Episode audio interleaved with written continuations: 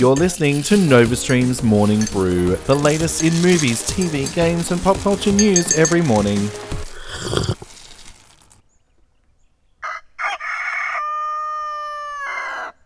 Good morning and welcome back to NovaStream's Morning Brew. Happy 2021! Hope your year is treating you well so far. I'm Alistair, here to bring you the freshest entertainment news.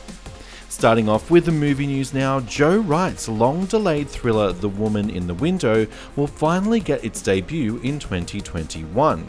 Instead of a theatrical release, Netflix have purchased the rights from 20th Century Studios after negative testing screenings left them unsure of how to proceed with the project. The film stars Julianne Moore, Amy Adams, Anthony Mackie, and Jennifer Jason Leigh.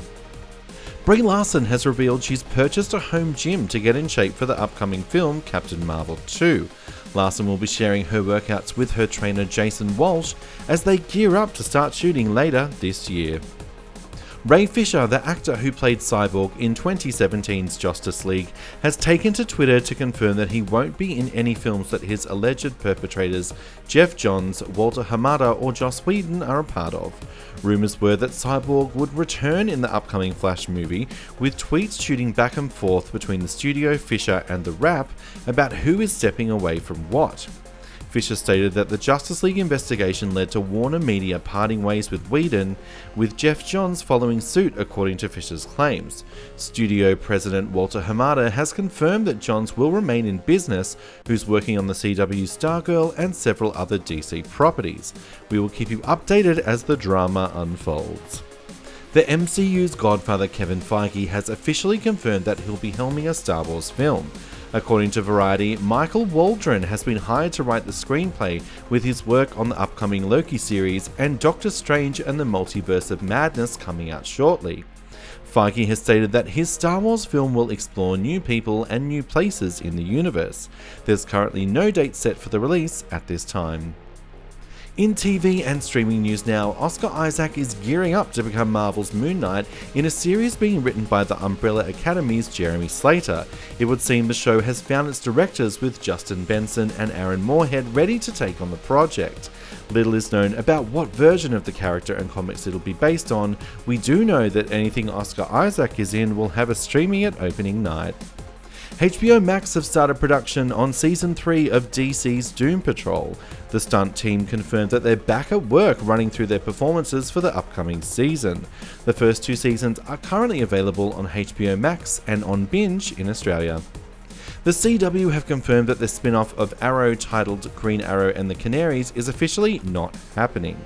The project was first announced back in September 2019, and with a backdoor pilot in Arrow's final season not garnering many fans, it's no surprise that the network are not moving ahead with this project. If you are wanting more DC in your life, new shows Superman and Lois, Wonder Girl, and Naomi will all debut this season. In tech news now, CES 2021 officially starts this Tuesday. Now, this year's trade show is going to be completely digital. While there are many sessions reserved for registered attendees and media, many places are making their presentations available to the public for the first time. Now, the week will kick off with AMD, Nvidia GeForce RTX, Microsoft, and Samsung Galaxy Unpacked all on the first day. Make sure you check back every day over the event for the latest announcements.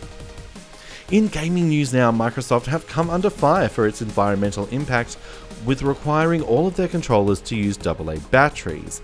The CEO of Duracell confirmed that the two companies have a deal for supply, and Xbox have commented that the situation could change when the deal finishes. Now, this is where things get interesting. Microsoft comments stated that they intentionally offer consumers choice in their battery solutions, including the use of AA batteries, Xbox rechargeable battery charging solutions, or a USB C cable which can power the controller when plugged into console or PC. While it doesn't look like this change will happen anytime soon, it could be something to look forward to in the future. Nvidia have had an interesting year with the release of the RTX 3080. The hardware has had a lot of software issues, and now a giant fix is out that fixes a major security threat. That's right. The security issue scored an 8.4 out of 10 and is currently available for free for all users. So make sure you log on to your GeForce experience and download that update now. Twitch is trying a new replacement for the PogChamp emote, with the company deciding to randomly choose a new streamer emote to serve as a temporary PogChamp every 24 hours. Now, the PogChamp was removed after the streaming Ryan Gutierrez sent out a tweet calling for further violence following the attack on Capitol Hill. The new random emote game has started, so make sure you jump on and check. Your emote could be the next big thing. And that is it. You are all caught up on the latest news. Thanks so much for tuning in.